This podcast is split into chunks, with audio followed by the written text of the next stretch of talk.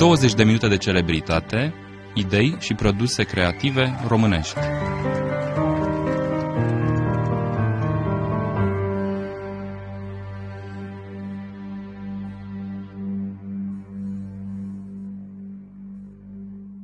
domnul Adrian Cioflâncă, în calitatea sa de director al Centrului de Studiu al Istoriei Evreilor din România. Deci spunem începe... bun venit, este o onoare că l-avem printre noi. Bine v-am găsit, onoarea mea. Aș începe cu un uh, proiect cumva personal, poate încă de vreme de devoalat, dar totuși un proiect important pentru anul acesta, un uh, studiu film uh, ce este o colaborare cu Radu Jude. Poate ne spuneți mai multe despre acest proiect în stadiul în care se află el. A pornit totul de la descoperirea pe eBay a unui album de fotografii cu victime ale pogromului de la Iași. Erau acolo circa 300 de fotografii, portrete și nume, nimic mai mult combinând uh, datele din uh, acest album cu baza de date pe care am construit-o în, zicem, ultimii 10 ani pe tema istoriei pogromului de la Iași, am putut uh, reconstitui biografii și modul în care au murit oamenii din uh, fotografii. Am discutat uh, lucrurile astea cu Radu Jude, cu care am colaborat la câteva proiecte anterioare și a considerat că avem material pentru un film documentar. Am aplicat la CNC și proiectul a fost finanțat anul trecut, așa că anul ăsta filmul se va face până la sfârșitul anului, sperăm. Aș fi vrut să vă întreb, uh, pentru că sunteți un om foarte tânăr, deja mm, foarte cunoscut pentru, ah. din punctul meu de vedere. De unde mă aflu eu, sunteți foarte tânăr, vă asigur. Și aveți totuși în urmă 10 ani de succese remarcabile, de cercetare extraordinară aplicată într-un domeniu extrem de dureros, odios, aș spune chiar. Și aș fi vrut să vă întreb care a fost declicul, ce v-a determinat pe dumneavoastră acum 10 ani, sau acum poate mai mulți ani, să vă îndreptați din toată istoria pe care o documentați. Bine, vă ocupați și de istoria comunismului, dar în mod special de această dramă colectivă uriașă pe care nimeni n-ar trebui să o uite niciodată. Vă povestesc o experiență din uh, 2010, după ce împreună cu o echipă de la Institutul uh, Wiesel și de la Universitatea Iași am descoperit groapa comună de la Popricani. Am tot discutat cu jurnaliști la vremea respectivă până a, apărut uh, o doamnă jurnalist din Germania care în loc să mă întrebe despre descoperirea propriu-zisă m-a întrebat de impactul pe care îl are asupra mea toată munca asta. Sigur și am fost uh, descumpănit de, de întrebare, dar e întrebare până la urmă la care am uh, reflectat de atunci, pentru că e un efect uh, fizic, senzorial, uh, neurovegetativ, uh, etic, uh, intelectual profund asupra oricărei persoane, chiar dacă nu conștientizează lucrurile astea de la început. Și este evident că în primă instanță nu am conștientizat uh, zona în care, în care intru. Am pornit cu studii, mă rog, prima parte a carierei a fost legată de secolul XIX, după care am făcut uh, istoria comunismului și încă mă ocup de asta pentru că sunt și membru al colegiului CNSAS, dar din uh, 2000 2003-2004 am început să lucrez în uh, Comisia Internațională pentru Studierea Holocaustului din România, urmând să tratez în acea situație capitolul de reprezentare a istoriei Holocaustului în timpul perioadei comuniste, adică combina experiența mea de cercetare pe zona istoriei comunismului cu acest nou domeniu pe care am început să-l construiesc și să-l înțeleg uh, din acel moment într-o mai mare măsură, mergând foarte des la Central European University, în care are o bibliotecă foarte bună. Foarte bu- Noi eram în da. situația, da. fiind cercetători la Iași, să nu avem acces la nici la cărți de bază bază pe convinsă, da. acest subiect, dar și pe istoria comunismului și altele. A fost șansa ca în Comisia Vizel am cunoscut uh, câțiva din greii domeniului,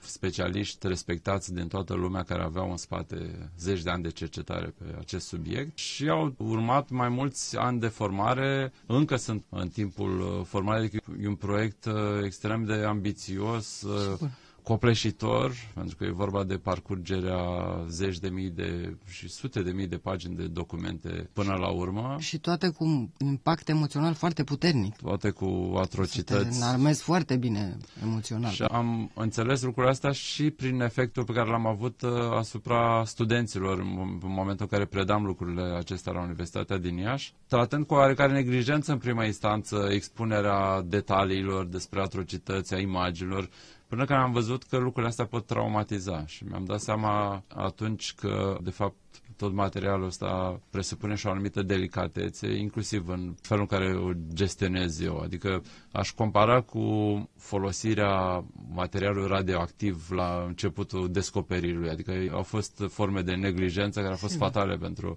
pentru respectivii. La fel poate să facă și un istoric. Cernobâlul, că n-am exact. aflat decât după nu știu câte zile. Dintr-un punct încolo am început să-mi iau un fel de protecție personală și să-i protejez și pe, și pe ceilalți, dar uh, impactul în continuare este major. Săptămâna trecută am fost la Columbia University și am prezentat o lucrare despre violență sexuală în Transnistria, inclusiv violența asupra cadavrelor și cu uh, fotografii și lucrurile astea am putut să văd asupra audienței oameni informați informați asupra subiectului, specialiști toți în zona istoriei evreilor și a Holocaustului. Și cu toate astea, discuția a fost extrem de dificilă și practic niciodată nu poți să-ți iei măsuri de precauție până la sfârșit. Ești om pentru Dumnezeu, chiar dacă în America ai studii documentate despre psihopați, despre sociopați și așa mai departe, tot n-ai cum să fii niciodată, că ești om. Exact. Deși unii dintre cei care au făcut asemenea lucruri, nu știu dacă merită numele de om. Aici am mari îndoieli. Da, știți ce e, e tulburător? Pentru că în studiile mele fac uh, profiling uh, la criminali. Sunt convinsă. Luând uh, om cu om, văzând ce background are fiecare studii, uh, avere, Familie, relații, este. formație, background ideologic și așa mai departe partea tulburătoare, care nu e nouă dacă vorbim de istoria europeană a Holocaustului, dar aplicația pentru cazul românesc arată la fel că vorbim de oameni cât se poate de obișnuiți, care semănau cu bunicii noștri și care prins și în mecanismul ăla infernal al uh, războiului, barbarizării pe care îl producea... Se transformă în bestii tipul ăla de război Vezi total, da, se transformă, asta se baza. S-au transformat în... În neoameni. În neoameni, da. Poate o întrebare cumva adiacentă, dar importantă. Se împlinesc anul acesta, nu așa, 15 ani de la publicarea raportului uh, Comisiei Internaționale pentru uh, Recunoașterea Holocaustului în România, care este, să zic, momentul actual și cum se poate el considera acum. Bilanțul e amestecat. Uh, noi am făcut niște recomandări la finalul raportului final care, dacă ne le luăm așa la bifare pe hârtie, au fost mai toate îndeplinite. Încă sunt discuții privind Muzeul de Istoria Evreilor și Holocaustului, da, da. cu toată controversa publică, respingerea proiectului în Consiliul General Capitalei. Cu ba nu e. Cu luări de poziții uh, mai mult decât controversate ale unor lideri politici. Dar dincolo de asta s-au făcut o mulțime de lucruri. S-au deschis arhive, s-a înființat Institutul Wiesel, a devenit uh, de neacceptat negarea Holocaustului sau exprimarea unor poziții antisemite de către Însemne figuri publice după acel moment ceea ce e o interdicție care lucrează chiar mai puternic decât legea Sigur. din 2003, care are noi forme aprobate în Parlament uh, recent. Și s-a introdus în școli subiectul la universități, dar și aici mi se pare că se înregistrează un recul în ultima vreme. De exemplu, la Iași s-au desfințat masterul de istoria evreilor. Nu mai predă nimeni în orașul pogromului de la Iași istoria Holocaustului. Să uh, fie legat de valul ăsta de naționalism uh, din toată Europa, oare? Sau nu are legătură? Ca orice lucru are mai multe cauze. Bineînțeles, dacă întrebi, ți se vor spune motive tehnice, administrative, generaționale, faptul că nu mai sunt studenți, că nu există interes, dar și interesul se construiește. Trebuie stârnit și plus că e o chestiune față de care a fost mobilizat uh, multe resurse intelectuale și politice. Faptul că s-a făcut această comisie, faptul că au fost multe discuții, mulți bani cheltuiți pe subiectul ăsta.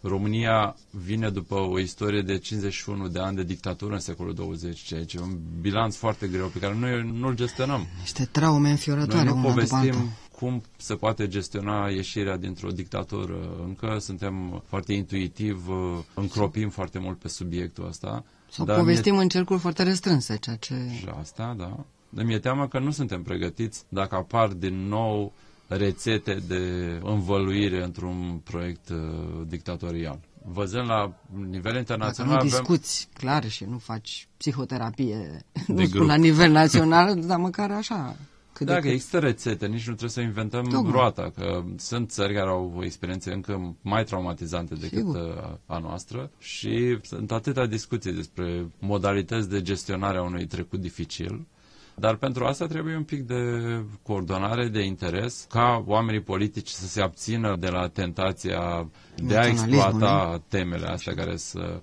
aparent uh, aducătoare de beneficii, dar lumea nu ia în calcul și costurile care le plătește toată lumea. Sigur, și pe termen lung le plătește. Asta e mai rău. Strici instituții, poți să strici cultură politică, poți să uh, afectezi practici și să cobori standardul de discuție la un nivel în care nu mai poate fi... La genunchiul broaște, cum zicea Creancă. Sau sub el chiar. Revenind la, uh, iată, rolul unei instituții cum este XIERU, Centru pentru Studiu a Istoriei Evreilor din România, care este modalitatea în care operați acolo în acest moment și care este rolul acestei instituții. Cum îl vedeți în peisajul pe care tocmai l-ați uh, descris? Făcând uh, evenimente, organizând uh, programe, aplicând uh, la proiecte, am descoperit că suntem uh, printre cei mai activi pe această mică piață intelectuală românească, ceea ce, vă spun sincer, nici nu a fost foarte, foarte greu. Mi se pare că în zona academică, în zona institutelor de cercetare a universităților, există încă foarte multă inerție. Fiind într-o instituție în poziție decizională, mi-am dat seama că foarte multe lucruri și de calitate și cu anumite intensitate și cu un anumit ritm și cu un anumit nivel intelectual se pot face cu oarecare ușurință dacă sunt depășite tot felul de triburi intelectuale, de conflicte, de clișee, uh, idiosincrazii, de clișee și așa mai departe. Deci nu aș lua vreun merit special al centrului prin faptul că are o prezență activă în dezbaterea intelectuală din București măcar dar și prin prezența în alte orașe din România cu Poate și în Iași, cu... nu mă gândesc că totuși... În Iași am, am avut la Filit expoziție, o expoziție despre pogromul de la Iași și încă una despre Iașul evresc, despre prezența evrească în uh, capitala istorică a Moldovei.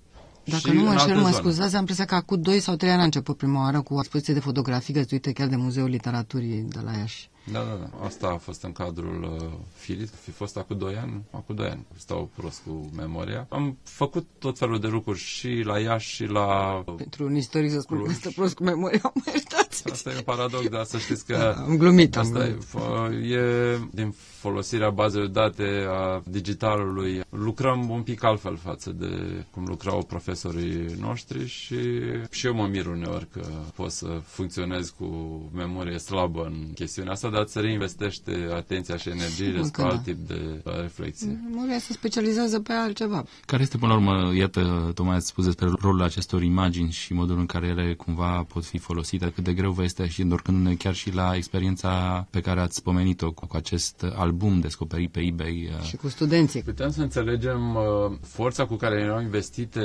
uh, fotografiile din documentele perioadei Antonescu, de exemplu. Când uh, am găsit, am și postat uh, recent pe Facebook interdicții ale poliției și ale siguranței față de circulația de fotografii cu atrocitățile de la Iași din uh, iunie 1941. Adică aparatul polițienesc era mobilizat pentru a confisca, a observa circulația acestor fotografii pentru a le distruge. O metodă tipică, de altfel, pentru propaganda de peste tot. Uh-huh. Și această, cum să spun, efort cu puterea aparatului unui stat pentru a controla circulația imaginilor spune foarte multe despre puterea lor. Fotografiile au fost ținute ascunse în arhiva securității și au ajuns la public uh, într-o mai mare măsură abia din anii 90 când au fost copiate de Muzeul Holocaustului de la SRI. Între timp au ajuns la CNSAS. E o formulă de a transmite un mesaj, dar este clar că fotografiile nu vorbesc uh, singure. E o întreagă dezbatere în lumea specialiștilor, inclusiv un tip de reținere față de fotografii care, până la urmă,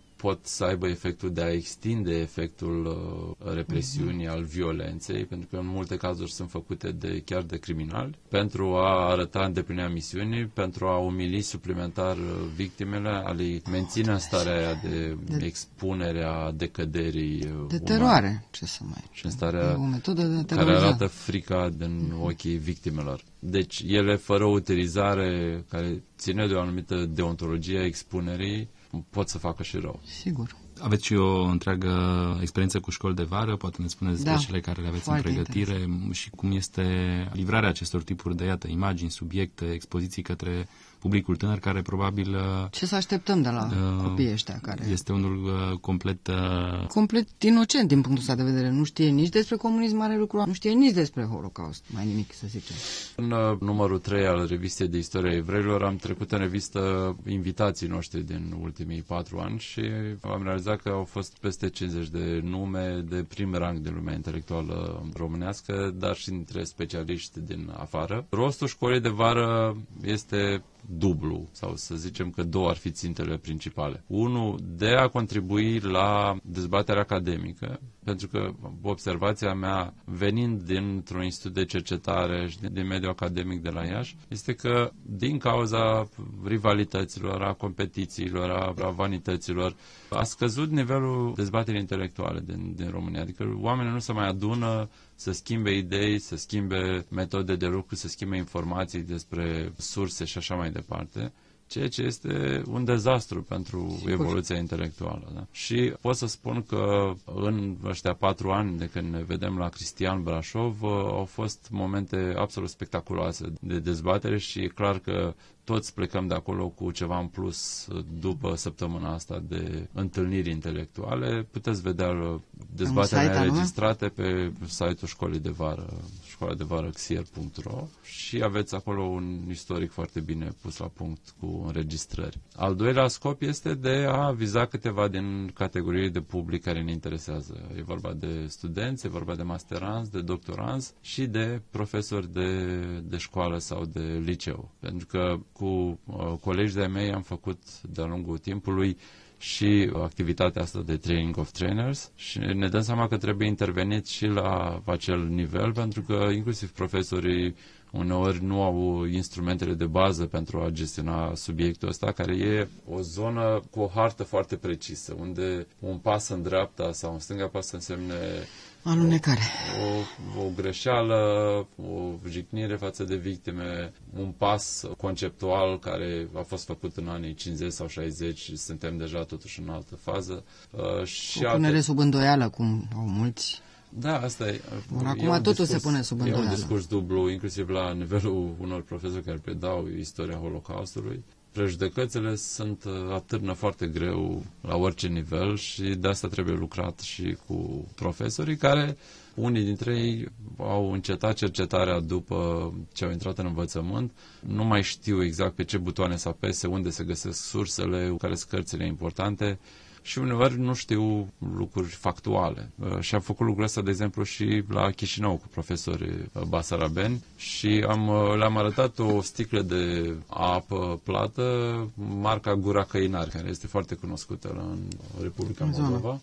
Și toți știau de locul respectiv, de marca de apă plată, dar nimeni nu știa că la Gura Cainare a fost un masacru teribil în iulie 1941, unde au fost omorâți o mie de evrei de un regiment al armatei române și au fost îngropate în gropi comune care nu sunt uh, nici acum marcate, marcate în da. Uh, localitate. Și sunt exemple de asta la tot pasul. Am fost la Huș, unde a fost omorâți până în 100 de basarabeni, la fel în iulie 1941, a fost îngropați într-o groapă comună, superficial, cadavrele au fost mâncate de câini, s-a făcut o exhumare în 45, nu au mai găsit decât câteva oase. Da, este un monument da, care e în cimitirul din Huș, despre care nimeni nu știa ce reprezintă nici măcar la nivelul comunității evreiești, pentru că istoria asta s-a șters în mai multe etape. Da. Uh, Plecând și foarte mulți dintre cei care au fost exact. contemporani sau urmașilor, s-au desprins și ei de lucrul ăsta, poate că au fost și o formă de apărare pentru ei, pentru că la urmă nu poți să treci totdeauna așa numai în oroarea asta, că nu mai poți să da, aveți dreptate. Să mergi mai departe, să-ți faci o familie, nu? La fel la Galați, cei de la comunitate nu știau mai nimic despre masacru mm. din 30 iunie 1940, unde în jur de 400 de oameni, între care și mulți evrei, au fost uh, masacrați în gara orașului. Nu știm nici în acest moment, în ciuda eforturilor noastre, unde este groapa comună de la acel masacru. Avem între timp documente multe și putem reconstitui, cum să spun, moment cu moment uh, masacru, cine a fost implicat, avem și fotografii ale victimelor, deci sunt dovezi irefutabile, dar cu toate acestea neîncrederea rămâne. Inclusiv uh, a durat ceva până i-am convins pe cei de la Comunitatea Galați că avem un subiect, că există o groapă comună pe undeva prin oraș și trebuie da. găsită. Da. Acum, e adevărat că trăim într-o epocă în, în care totul se pune sub uh, dubiu. Numai de vreme de azi dimineață ascultam un reporter de la o televiziune, nu mai știu care, întrebând pe cineva în timp ce mă îmbrăcam, dar credeți că sentința e dreaptă? Păi stai puțin, dacă tu, reporter, întrebi condamnat la ceva sau achitat, atași toate bazele instituțiilor statului de drept. La, uh, sunt virusați de prea multe surse. celebru la New York, Strand. Am văzut acum o masă întreagă de cărți publicate pe problema adevărului și a epocii post-adevărului. Da, care uh, înțeles acum că e post-post, spun unii filozofi. A, bun, fi, așa. cum ar fi domnul Andrei Cornea, de exemplu. Ideea este că alții se pregătesc, își pregătesc anticorpii mai bine la toată povestea asta. Mi-e teamă că noi suntem destul de vulnerabili, nu ne-am făcut vaccinul, pentru că nu avem dezbateri, în afară de oarecare lamentație la televizor și în câteva editoriale, noi avem o dezbatere substanțială pe tema asta și asta ne face vulnerabil la orice formă de propagandă sau manipulare. Da, iar când o avem, apar imediat trei contestatari care organizează o contradezbatere. De obicei, Asta cam... e bun. Ce contestație e în regulă, dar atâta timp cât ia forma unei dezbateri Cât merge pe argumente, nu pe ceva visceral. Exact. Da, de fapt, n-am spus eu până la capăt ce vreau să spun. Am stat de vorbă cu domnul Adrian Cioflânca, în calitatea sa de director al Centrului de Studiu al Istoriei Evreilor din România. Mulțumim. Mulțumim și gazdei noastre, Carmen Sândulescu. Mulțumesc și eu.